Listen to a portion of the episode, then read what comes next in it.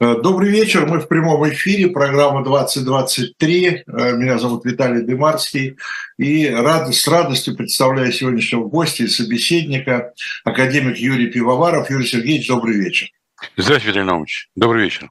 Да, рад вас видеть, слышать. Э, давно не разговаривали. Нам всегда есть о чем поговорить. Сегодня, конечно, новость сегодняшнего дня склоняет нас к разговору об экономике, но давайте уже оставим, оставим тогда экономику. Сегодня Путин просто выступал на э, Петербургском международном экономическом форуме.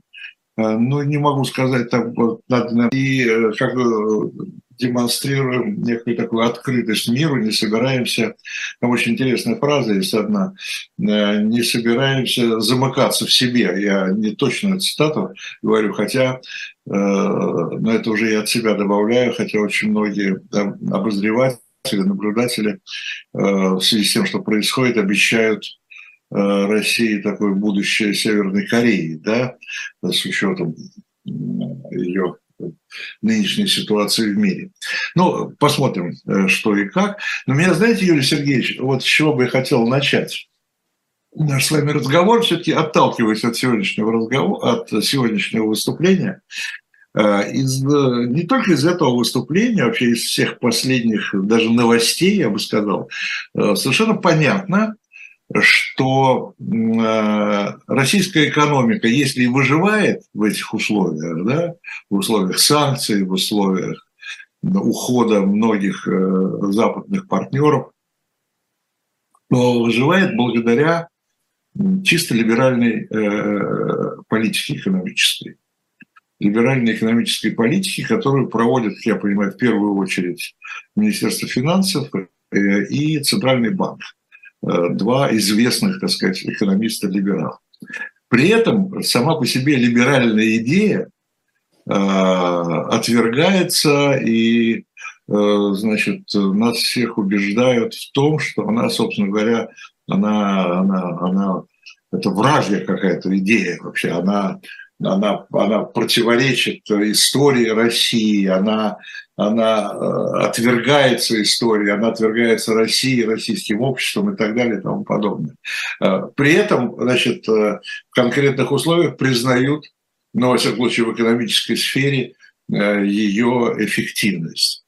А почему вот у вас есть, как у историка, как у историка, объяснение, почему, почему идет вот это отторжение я не знаю, насколько оно естественное или искусственное, это придуманное или не придуманное, отторжение вообще либеральной идеи э, э, происходит в России. Ну, во-первых, я должен заметить, что Россия знала периоды такого преимущества либерального развития, преимущественно либерального развития. И это были периоды в экономическом смысле лучшие периоды. То есть росла экономика, и росла не просто количественно, но и качественно и так далее. Вот. А отрицание вообще либеральных идей связано с тем, что нельзя соединить воедино неототалитарную практику, это я о сегодняшнем дне говорю, и э, политику, и либеральную экономику. Либеральная экономика в данном случае является ну, таким, что ли, коррективом этой политики, но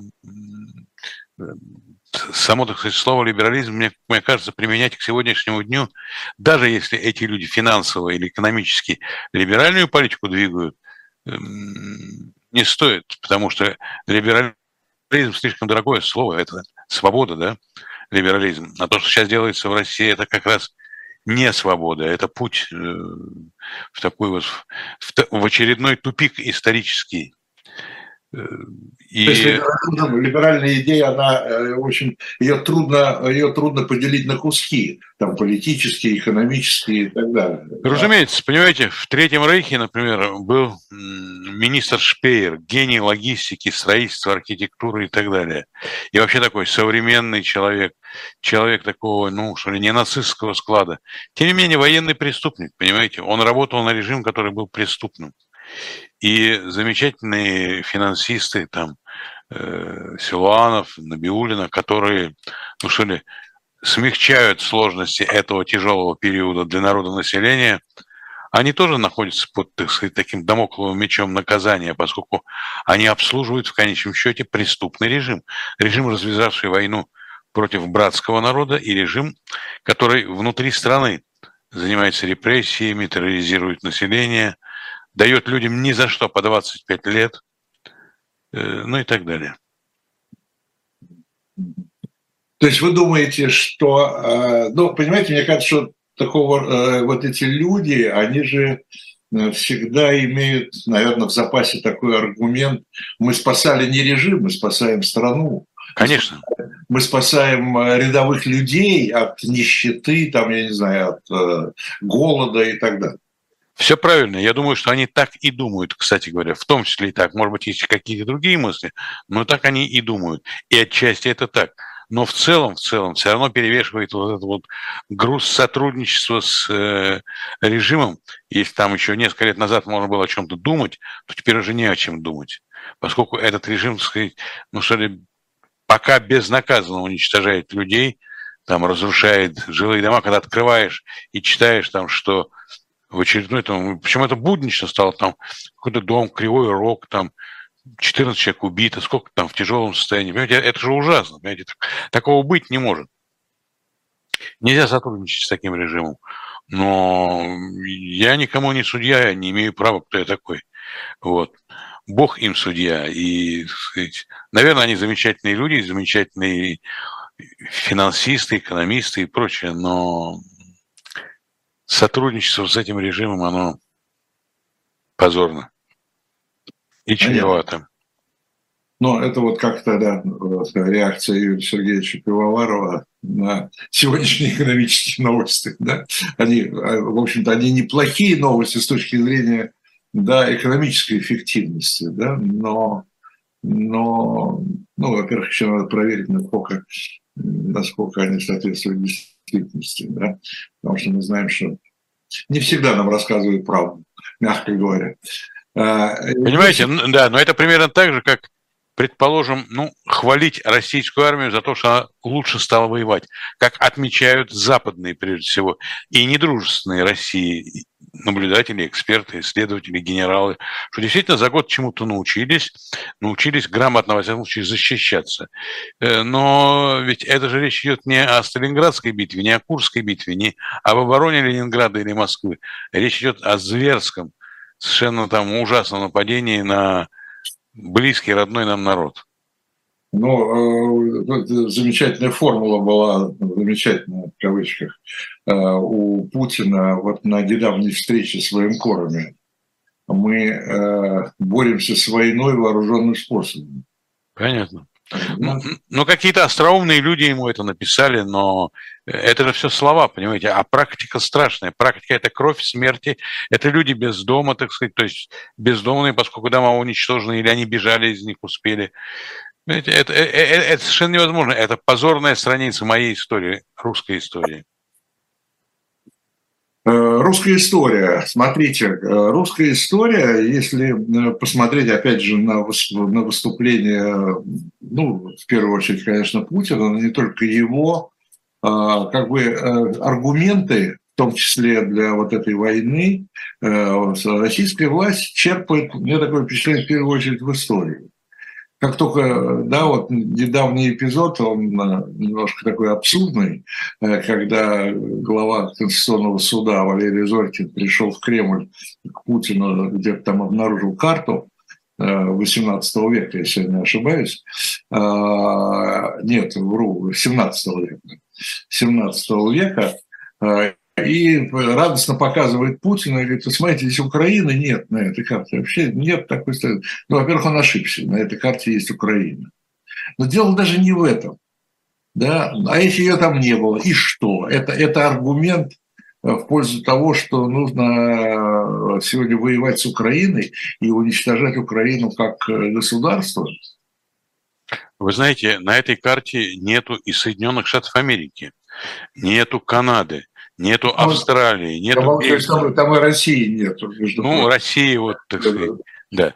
И, и в этом смысле это, конечно, неправда, я не знаю, опровергли ее какие-то средства массовой информации, или это невозможно сделать практически. Но, с другой стороны, председатель Конституционного суда должен печься не об этом, а о том, что сделали с Конституцией, как э, работают суды. Понимаете, он должен заниматься своими юридическими делами, конституционно-правовыми делами, а не носить, так сказать, угодливо карты. Причем он не какой-нибудь мальчик там на побегушках, он профессор, доктор юридических наук. У него в науке есть имя, во всяком случае, оно было.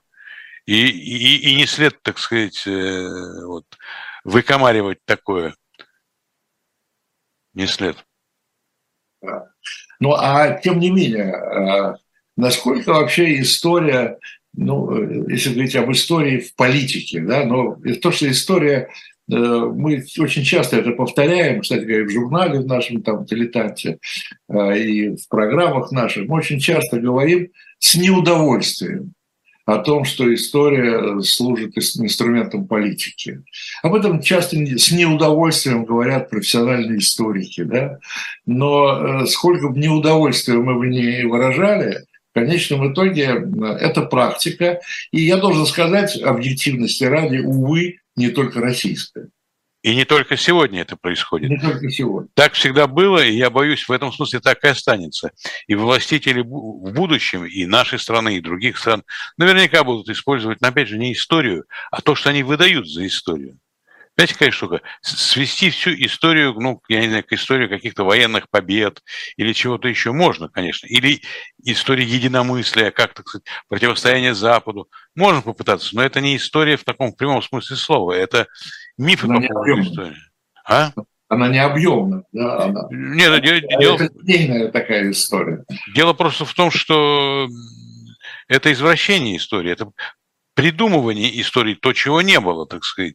И это попытка, ну что ли, квалифицировать прошлое как такое вот логическое предшественницу сегодняшнего дня. Это оправдать сегодняшние поступки чем-то вчерашним, да, и я вам должен сказать, что в России это власти удается. И то, что когда-то Бердяев сказал, что русскую историю съела ее география, да, понятно, что имеется в виду, ее, так сказать, огромные размеры, то я могу сказать, что русская история съела русское право.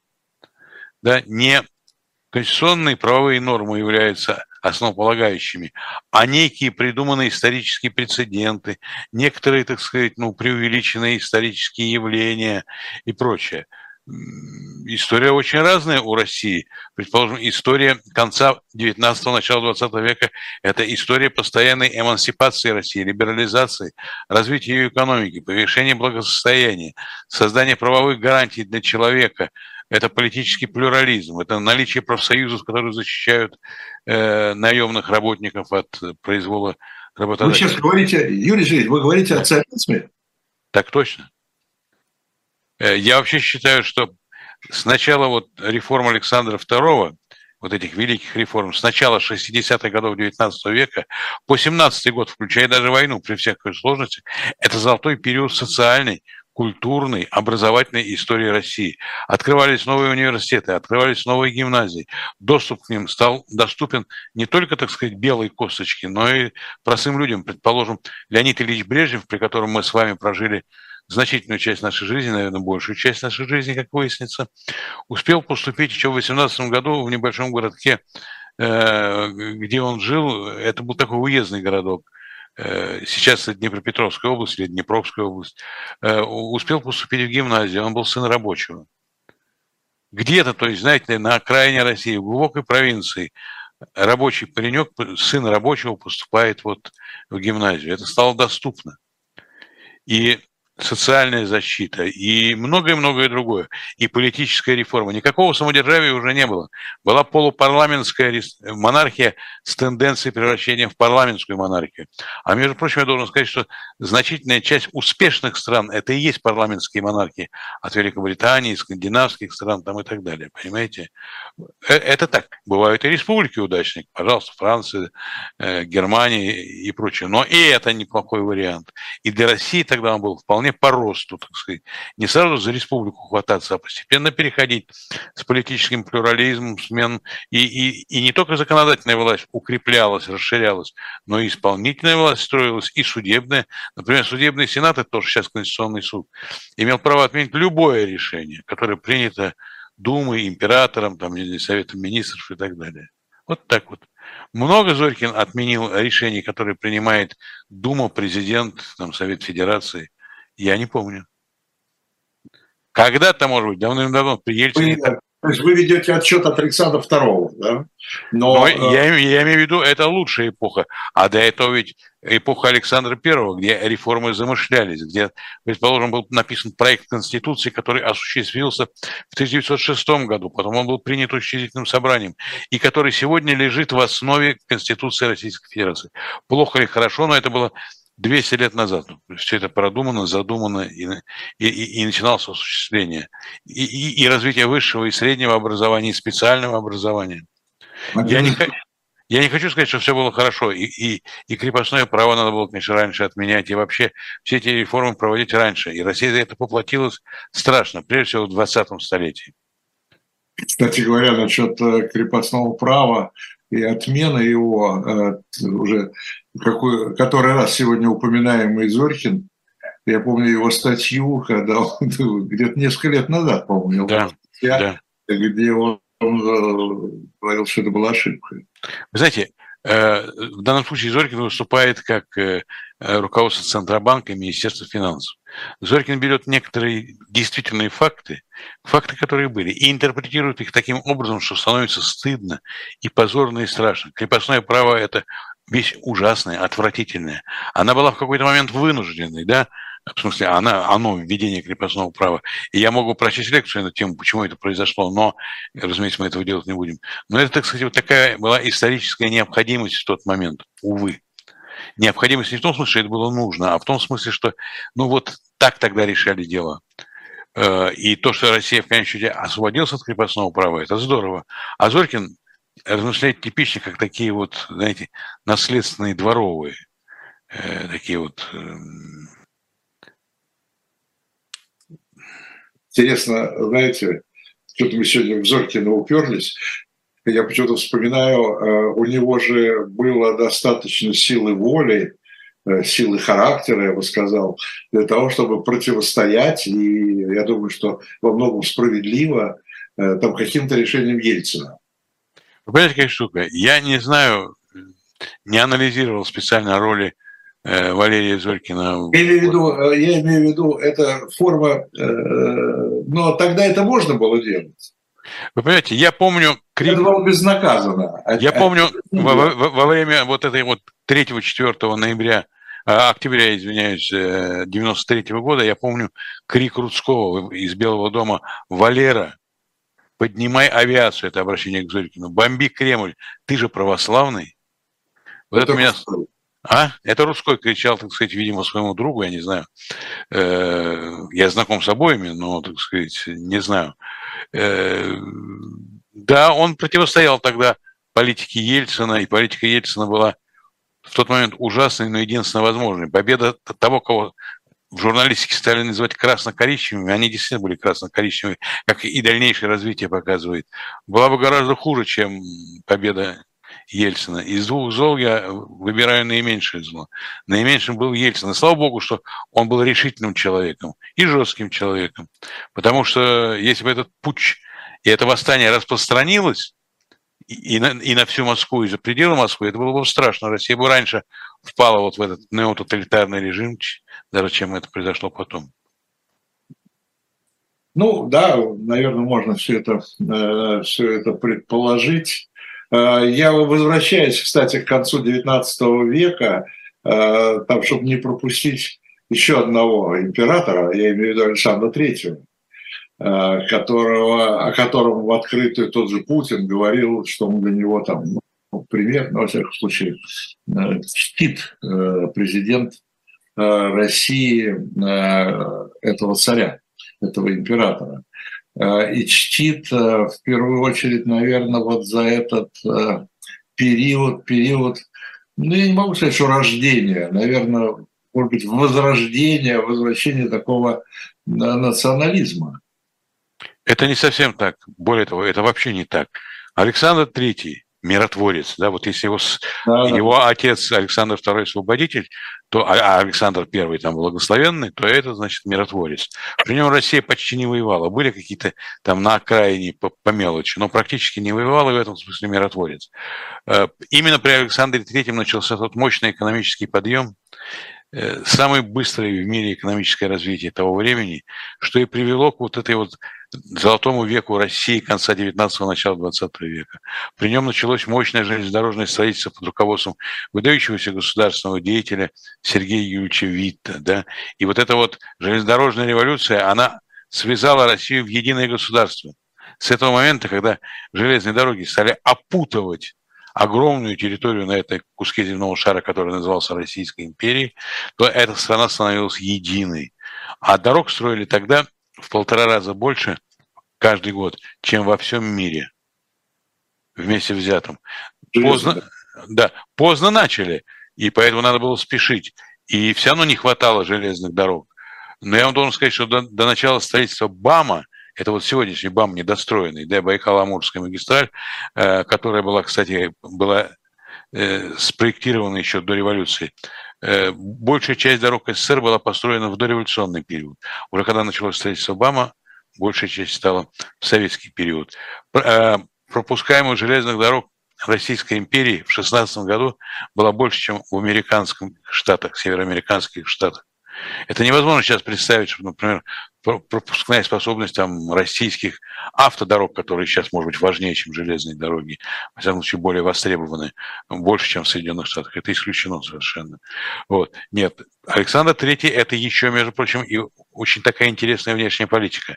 В XIX веке, во всяком случае, середины и во второй половине э, Россия находилась в союзе так называемый союз трех императоров, германский и австро-венгерский. Ну, германский, когда он появится. Он переориентировался на Францию. На Францию. И э, это было мудро во всех отношениях, и мудро в том смысле, что это, ну и финансово, этим самым заключив союз с Францией, он э, привлекал тем самым французский капитал. Были необходимы, абсолютно нужны необходимы инвестиции в развитие народного хозяйства. И Извините, мы... Юрий Сергеевич, я просто, это, это речь идет о вот этих знаменитых царских облигациях, да? Ну да, Франции. конечно. А для, а для французов или бельгийцев, которые были тоже очень активны, это были так называемые купоны, стрич-купоны, да, то есть получать какие-то деньги. И его политический союз с Францией оправдал себя. В 20 веке Россия дважды воевала в союзе с Францией и Англией, которая присоединилась к их союзу примерно в 1907 году, воевала против Германии и, так сказать, ее союзников. И каждый раз получалось, что мы были в коалиции демократических стран против там, авторитарной Германии начала 19-20 века и нацистской Германии – грабительской, фашистской, ужасной в середине 20-го столетия. Я должен сказать, что э, у истоков этой политики, этих союзов стоял Александр III. Ему можно многое предъявить. Я, например, не могу простить ему его зоологического антисемитизма. Его, так сказать, такие, такого вот, ну что ли, издевательства по поводу вот э, этой темы, да, которая очень болезненная. И, кстати, не решение еврейской проблемы в Российской империи до революции э, во многом выстрелила в ходе революции гражданской войны. То же самое касается и украинской проблемы. Россия перестала быть тюрьмой народов и не была уже к этому времени тюрьмой народов. Но два вопроса, украинский и еврейский, до конца решены не было, хотя движение в правильную сторону, особенно по еврейскому вопросу, э, происходило. А вот с украинством тут, так сказать, не доработали. Причем это, э, это понимаю, не доработали в том смысле, что не доучли, что растет новая нация в Российской, Российской империи. Причем эта нация, если с ней обращаться бережно, по-дружески и, так сказать, с уважением, они ведь не требовали, украинские патриоты и националисты, они до 18 года, до, до фактически прихода к власти большевиков в конце 17 года не требовали независимости, они требовали автономии, в рамках империи, а потом в рамках республики, которой Россия становилась в соответствии с учредительным собранием. Вот. Так что и это все сказки, что там какой-то Ленин создал Украину. Украинский народ создал Украинскую Народную Республику летом 17 года, когда Ленин был еще никто, так, политический маргинал. Вот. То есть э, э, вот эта вот претензия к Украине, что вас никогда не было, вы всегда, э, это, так сказать, одно и то же, что мы, мы одна нация, о чем писал, по-моему, Путин в своей статье вот этой знаменитой, да, о взаимоотношениях России и Украины.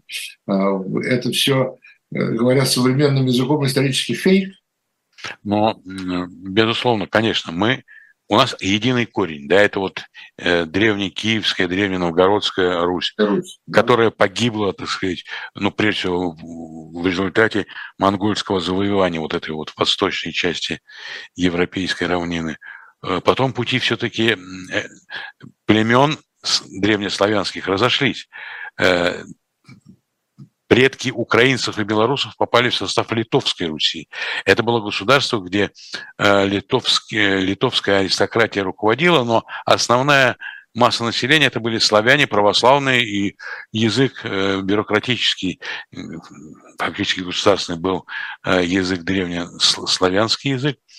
Другая часть России, она попала под монгольское иго, под такой каток существенно вынуждена была приспосабливаться, многое брать оттуда. Литовская Русь тоже подвергалась нашествию и э, игу, но не так интенсивно и меньше по времени. А в какой-то момент, когда они решили объединяться с Польшей в одно государство, э, ну, с этого момента вообще пути разошлись.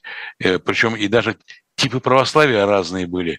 Э, скажем, православие в Литовской Руси, оно гораздо более социально, оно гораздо более ориентировано на работу с прихожанами вне, так сказать, стен церкви, создание там школ, создание больниц э, и многое-многое другое.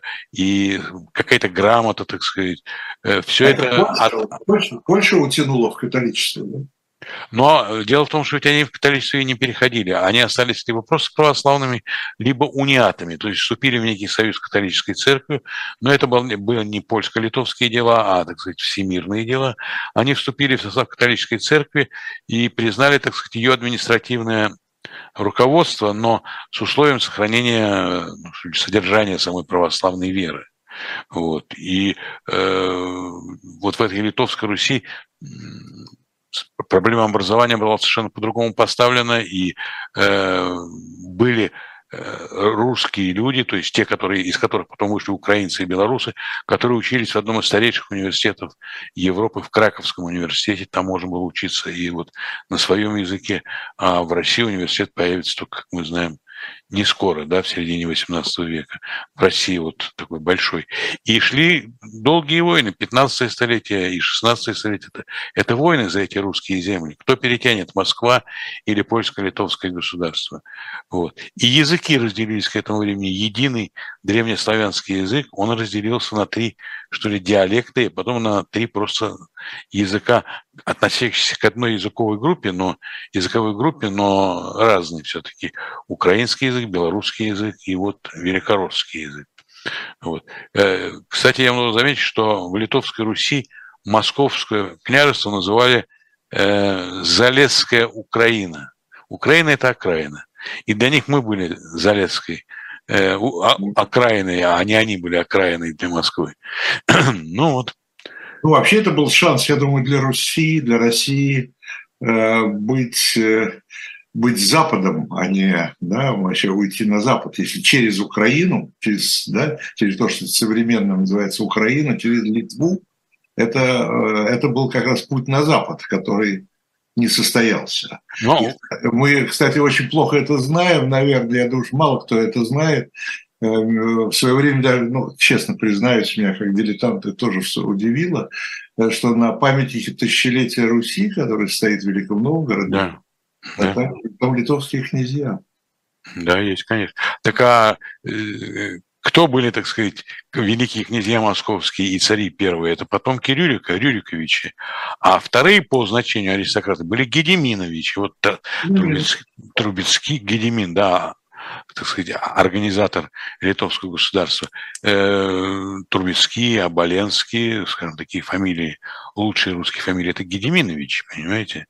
Так что, э, да, разумеется, но, правда, путь России на Запад был всегда, это Новгород. Пока эту калитку, значит, не, не, не закрыл ужасный Грозный, не залил Новгород кровью. Э, Новгород несколько столетий был составной и важной частью североевропейской интеграции, их общего рынка, их общих торговых связей и прочее, прочее. И это был и морской город, и город открытый всему миру.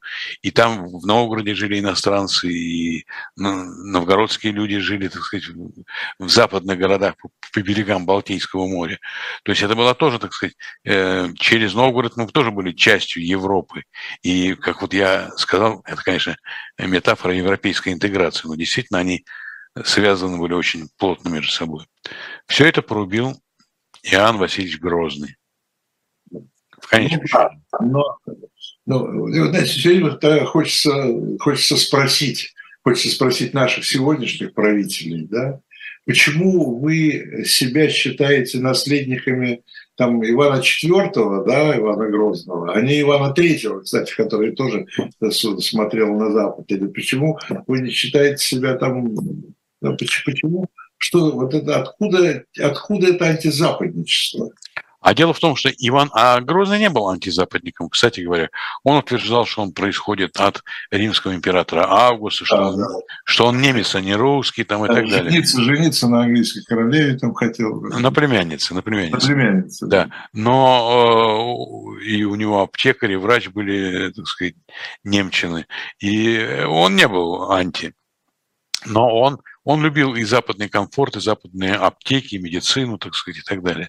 И верил западным врачам, вот, которые жили э, в Лефортово, в слободе немецкой, так сказать. Немецкой в том смысле, что э, там жили вообще европейцы. То есть немец, немой, это все европейцы, кроме итальянцев, которые фрязины. Вот. Так вот, э, Иван III – это такой подлинный создатель Московского царства государства, продолжателем которого стала Петербургская империя, а потом Советский Союз. Вот, то есть его роль в русской истории гораздо более положительнее, и я Конечно. думаю, и я думаю, гораздо более существенная. Его не надо... Оценена, по-моему. А? Она недооценена, по-моему. Да? Ну, ну в, в науке, да, оценена, а в таком в общественном сознании нет. Но тоже не надо из него делать какого-то ангела во плоти. Это, это был человек своего времени, тоже жестокий, коварный, хитрый и прочее, прочее. Но, тем не менее, именно при нем произошло складывание вот этого московского царства государства, наследники которого Российская Федерация трещит сейчас по швам. Думаете, трещит? Конечно. А вы думаете, что если она там не раскалывается и, и пока нет никаких гражданских войн и смут, то она благоденствует? Нет, конечно, понимаете, потому что э, не бывает бега на месте. Бывает бег или вперед, или назад. Вот сейчас бег назад, в никуда. Ну, бег назад, да, бег назад в историю. Э, знаете, как вот, э, я не знаю, это тоже свойство, это чисто российское свойство э, в, в развитии, в, даже в том, что называют модернизацией, смотреть не в завтрашний день, да, а смотреть во вчерашний день, какие-то искать, да, искать не новые формы, а возвращать что-то старое. Ну, я вам должен сказать, что, во-первых, не все российские реформаторы и модернизаторы были таковы.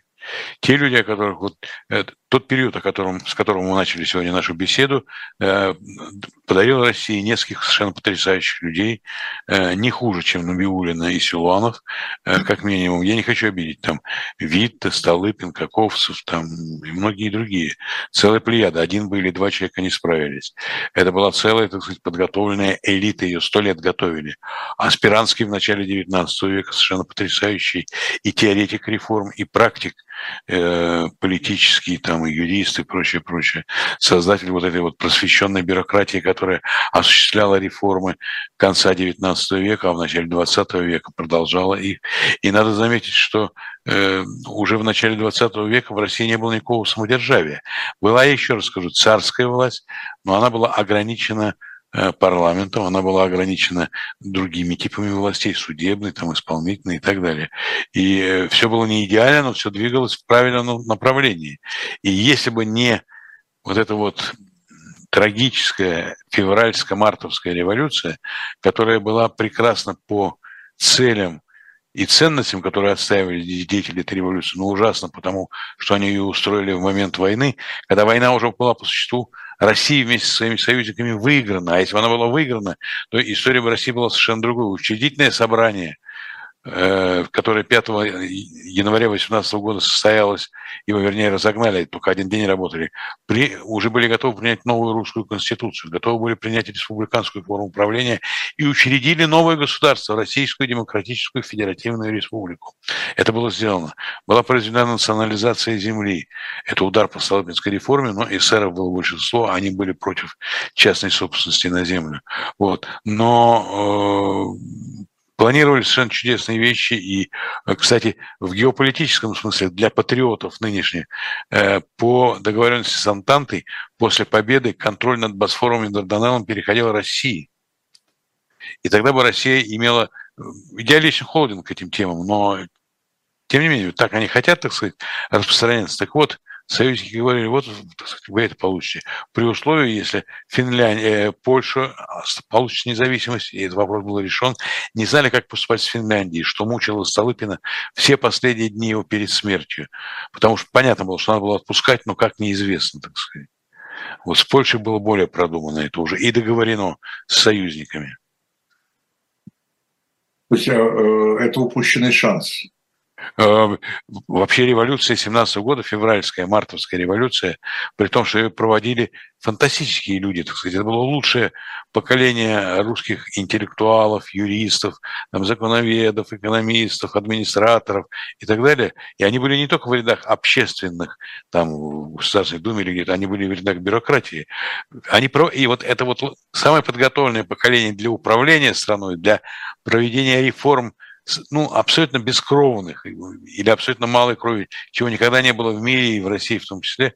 А почему же тогда угробили все за полгода фактически? А я могу ответить, что э, они начали перестановки очень сильные в момент войны. Ну, вот, например, они приходят к власти – что они делают? Они отменяют полицию, потому что полиция иначе не даст им проводить свои демократические реформы и так далее.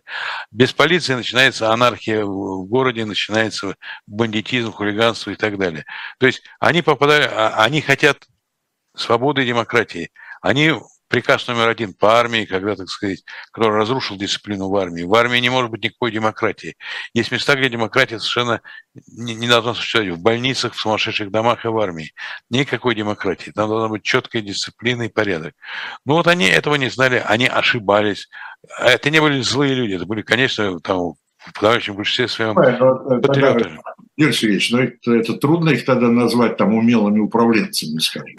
Это нетрудно назвать, потому что все, что они делали до того, это было правильно, оправдано. Это не было, опять же, идеально, допускались ошибки, но все это было продумано, и все реформы шли не за счет там, какого-то класса или социальной группы, они шли, так сказать, для того, чтобы, напротив, расширить возможности для всех, для трудящихся, для э, предпринимателей, для бюрократии, для там, офицерства, для крестьянства и прочее, прочее. Э, было много причин, которые, ну что ли, обрушили Россию в 17 году. Одна из причин – это в результате Петровских реформ было две России. Да, вот Россия э, петербургская, Россия Евгения Онегина, Россия, которая там, я не знаю, занималась Э, там, атомной физикой уже тогда начинала заниматься вместе с продвинутыми учеными Запада. А была Россия, которая жила так же, как она жила в XVI веке. Это в основном крестьянская масса, это десятки-десятки миллионов людей, эм, в общем, абсолютно необразованных, некультурных и застрявших где-то э, в глубине истории. И вот две эти России столкнулись, и произошел страшный взрыв. Ну, была еще просто вот э, та Россия, которую можно назвать консервативной Россией, да? Ну, а консервативная... Консервативная Россия, в том числе образованная консервативная. Но в этом нет ничего плохого, потому что мы знаем, например, что консерваторы в Англии – это не самое плохое республиканство. Я понимаю, да. Ну, слушайте, здесь немножко, чтобы не играть в слова, мы же понимаем, что э, да, что это та часть России, образованной России, Э, которая просто не принимала все демократические реформы там, Керенского да, и э, новой власти, от, от чего возник конфликт, собственно, с Корниловым и так далее. Ну, Корнилов э, возник конфликт из-за того, что Корнилов, как такой реальный военный, видел, что разваливается фронт.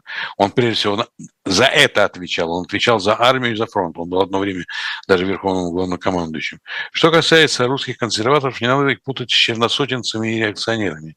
Например, крестьянская реформа 61 года, ее правовые аспекты и ее, так сказать, историю, такое философское обоснование дали консерваторы славянофилы Юрий Федорович Самарин. Именно по его модели в основном произошла отмена крепостного права не идеально, но и далеко неплохо, так сказать. Вот. Так что консерваторы играли важную роль. Консерватор – это одно, а вот реакционер, черносотенец, это другое. И, конечно, у них были свои точки зрения на то, что происходит. И очень часто консерваторы бывают очень такими тонкими наблюдателями. Например, бывший министр внутренних дел Петр Дурново, который был, безусловно, консерватором, он предупреждал в своей, так сказать, записке на высочайшее имя о том, что эта война разрушит Российскую империю, Россию вообще социальные порядки приведет к жуткой анархии, гражданской войне и так далее. Этот консерватор видел все очень четко, и консерваторы часто бывают очень такими э, рационально видящими людьми, видящими не через какие-то там голубые очки. Очень часто, особенно в сегодняшней России, консерваторами называют просто э, самых простых мракобесов. Ну, так понимаете, какая штука? Э, эти люди называют себя патриотами. Какие они патриоты, если они, так сказать, вот Кровь, так... Кровят свою страну, вообще фактически. Конечно. Патриоты – это совсем другие люди. Вот, скажем, лидер кадетов, либерал Милюков был патриотом, например, действительно. И, и, и, кстати, и в хорошем, и в плохом. И в хорошем, и в плохом. Но как раз вот для русского либерализма и вообще либерализма европейского характерен такой очень патриотический и очень ну что ли, реальный взгляд на современность, на прошлое, на будущее и прочее.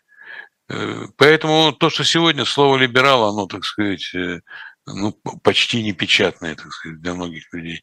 А что может быть лучше, чем свобода? Да? Один исторический персонаж, ныне действующий, когда-то здорово сказал, что свобода лучше, чем не свобода. Потом и поведение... Если вы не читаете, что этот персонаж пишет сегодня? Нет, почему? Я, как и все, наверное, читаю и слышу. Я сначала брала оторопь, а все-таки выпускник Петербургского университета и там кандидат права и, и прочее, прочее. Как-то очень странно это было. Ну, теперь уже все привыкли, и всерьез это воспринимать нельзя. Вернее, это надо воспринимать всерьез, потому что все-таки это влиятельное лицо, что бы ни говорили. Э, он в самой верхушке находится. И без так сказать, согласования он бы слова не сказал. Значит, ему такую роль дали. Но я думаю, он это и тогда... Правда. Это правда, что это не значит, это не значит, что он э, излагает свои собственные мысли, которые у него рождаются там на, на подушке. Мне это абсолютно все равно, его это мысли, или они ему внушены. Политическая, это политическая игра, скорее. Да, но, тем не менее, свобода лучше, чем не свобода, что бы там ни было с этим персонажем. И, и вообще, и это, это совершенно очевидно. И лучше не просто потому, что лучше, а вот потому что людям лучше живется в рамках свободы. Посмотрите, э, тем не менее, Э, значит, э, у нас новые герои.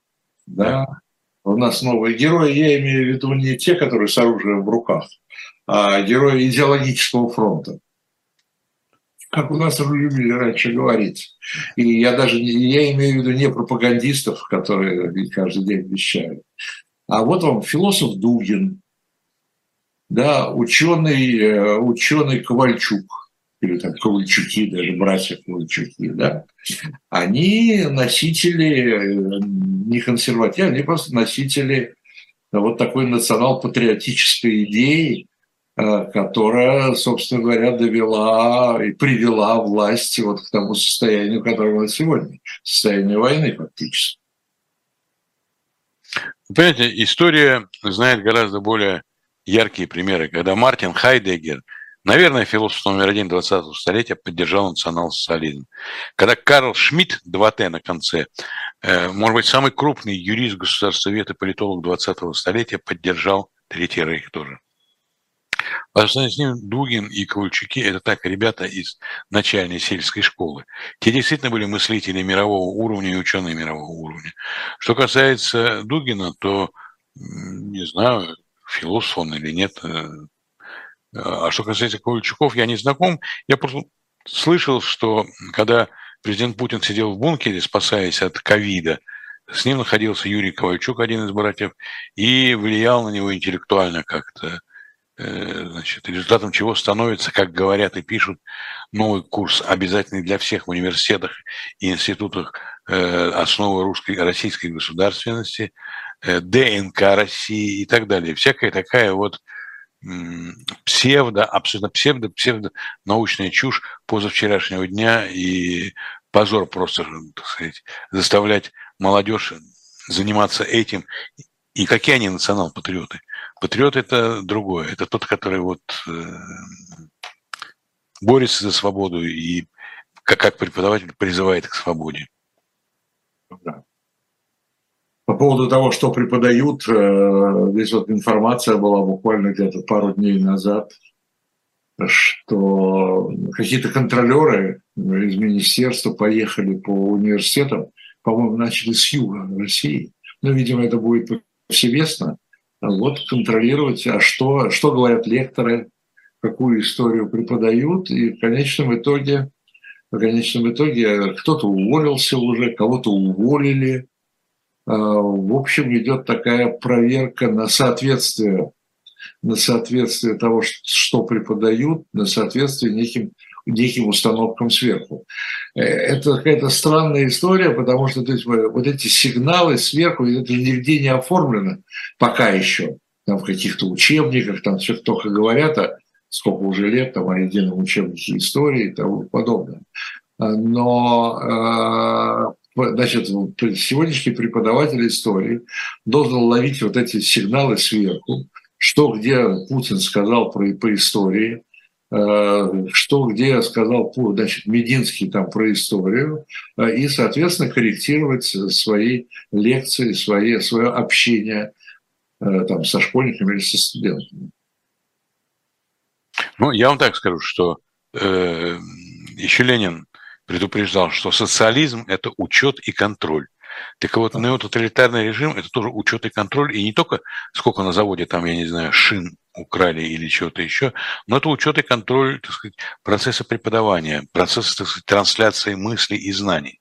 И разумеется, что э, террористический, тоталитарный, э, репрессивный аппарат современного государства не может пройти мимо образования. Прежде всего, конечно, гуманитарного образования, потому что главные враги там сидят, понимаете, которые будут вам говорить примерно то же самое, вот, что я вам говорю, а вы мне говорите. Это, конечно, ужас. Но дело в том, что э, российские люди, они и сами по себе без всякого э, указа Кремля могут сигнализировать о таких преподавателях. У меня большой опыт преподавания был ну, до определенного момента, пока я мог это делать. Э, и я встречал разных студентов, причем это лучшие вузы России, там МГУ, РГГУ, МГИМО. Лучшие в том смысле, что там учится отборная молодежь, это правда, да. Э, так вот, э, очень многие были уже и тогда примерно так настроены, как вот вы говорите, национально-патриотические. Причем это не люди, не дети пролетариев, это дети, так сказать, такой элиты и номенклатуры бюрократической. В этих вузах в основном учатся не дети рабочих крестьян, а дети, так сказать, и богатых людей, и высокопоставленных чиновников. В основном. Э, то есть это люди не, не обиженные, так сказать, материально никак и всячески иначе. И тем не менее, уже тогда я замечал, что, например, мое либеральное прочтение русской истории далеко не всем нравится. Ну, я и не хотел им нравиться. Зачем нравиться? Пусть они друг другу нравятся. Вот. Но, тем не менее, это вызвало... Были те, которые слушали жадно и, так сказать, с радостью, а были те, которые слушали, преодолевая, так сказать, неприязнь.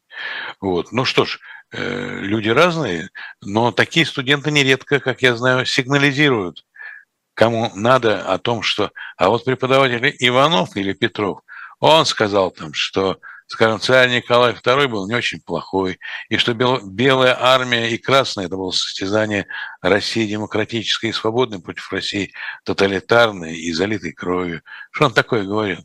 И что пакт Молотова-Риббентропа, несмотря на всякие там новые законодательные, так сказать, акции, он являлся манифестацией позорного, что ли, в том, что было тогда э, вот, в советской истории, в советской действительности. Но вообще я должен сказать, что э, вот э, сверху как наблюдают, но не очень наблюдают. Я, например, недавно, совершенно случайно листая Конституцию, это одна, один из любимых моих текстов, не в том смысле, что мне там все нравится, просто я считаю, это надо знать. Да, о тех правах, которые тебе, так сказать, даны. Например, статья 31 Конституции говорит о том, что люди могут выходить на демонстрации, на собрания без оружия, и никто их не может остановить. То есть я имею право пойти на демонстрацию массовую или не массовую, никто меня не имеет права остановить. Так там в одной из статей Конституции написано, что запрещаются в Российской Федерации вооруженные формирования. Вооруженные формирования. Они запрещаются. Конституции, статьей Конституции. Выше ничего юридического и политического нету, чем Конституция. Но они же есть. И вот сейчас спорят, заключать, заключит ли ЧВК «Вагнер» или ЧВК «Вагнер» э, контракт с Минобороны или нет. А как они возникли до этого? Если бы они хотя бы в результате этого возникли, то можно было как-то интерпретировать эту конституционную норму. Но они существуют и играют существенную роль. Ну, вроде говорят все время о том, что нужно принять закон о частных, частных военных компаниях. Но пока он не принят. Его не существует, это во-первых. А во-вторых, я должен сказать, что пока он не существует, э, конституционная практика такова, что юридическая практика такова, что если нет закона, конституционная норма действует, прямое действие имеет. Она выполняет роль этого закона.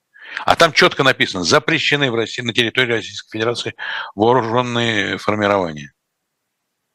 Хорошо ли они воюют, плохо ли они воюют, это совершенно другое дело. Они запрещены. Вот это очень важно. Это очень важно, что... Формула, помните, что эта формула была, Юрий Сергеевич? Если нельзя, но очень хочется, то можно. Ну да, э, или как это было во времена правления генералиссимуса Франка в Испании, что э, значит, э, своим все, а остальным закон, так сказать. Да, да, да. Это все так, но это все шуточки, понимаете, потому что я призываю, и всегда надо мной смеются и, и единомышленники, и друзья, и родственники. Я призываю к соблюдению Конституции. Это хорошая русская, советская традиция даже. Соблюдайте свою Конституцию, не идеальную, и не портите ее, не уродуйте, как вы изуродовали, написав в многонациональной стране государство, образующий народ. Это как так? А татары, а башкиры, и прочее, прочее. А то, что записано, а обнуление, это что? Это игра, так сказать, для детей дошкольного возраста? Как это обнуление? Что обнуление исторического периода целого? Такого просто не бывает. Понимаете, это, это не юридическая инновация, это просто ну, разрушение Конституции. Это основная норма, на основании которой функционирует государство. Удар по Конституции – это удар по основам государства. Вот поэтому Российская Федерация и трещит, что не соблюдается верховенство закона, верховенство права и неприкосновенность Конституции.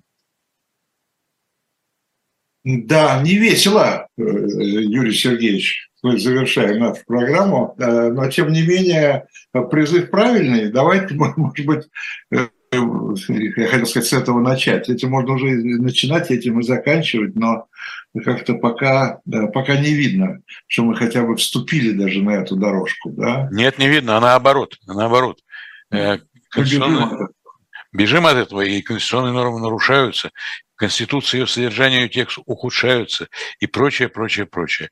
А я не говорю о судебной практике, о том, что происходит в России вот э, совершенно бесконтрольная э, деятельность вот этих так называемых силовиков внутри страны. Все заняты сейчас войной, но и внутри страны идет война против остатков гражданского общества, независимо мыслящих людей, а только на них, так сказать, был такой советский политический деятель Михаил Сергеевич Горбачев, который однажды сказал, что инакомыслие – это мотор истории, это то, что движет историю. Это сказал не, не академик Сахаров, да, и не кто-то там другой из диссидентов, а это сказал генеральный секретарь ЦК КПСС и президент. Он сказал, что инакомыслие есть мотор, мотор, понимаете, вот только так может двигаться и наука, и техника, и страна, и прочее, прочее. А здесь попробуй хоть слово сказать, язык оторвут. Хорошо. Да. Спасибо, Юрий Сергеевич. Мне только осталось призвать нашу аудиторию посетить э, сайт Shop Дилетант Медиа. Э, все-таки предупредить, что там, там вы тоже найдете много что по истории. Во-первых, журнал «Дилетант», могу сообщить любителям журнала, что сегодня отправлен уже в печать в типографию, июльский номер, июньский в продаже. Ну и книжка, книжки, книжки. Вот вы, вы сегодня говорили о разных императорах и царях. Вот вы знаете, зачем Петр приказал рубить бороды? Не знаете, я тоже не знаю. Зайдете на э, сайт Shop Dilettant Media, приобретете книжку под названием «Русский мисс Погон», и там оттуда все узнаете. Ну и программа 2023 э, с вами прощается на неделю до следующей пятницы. Всего доброго. Всего доброго.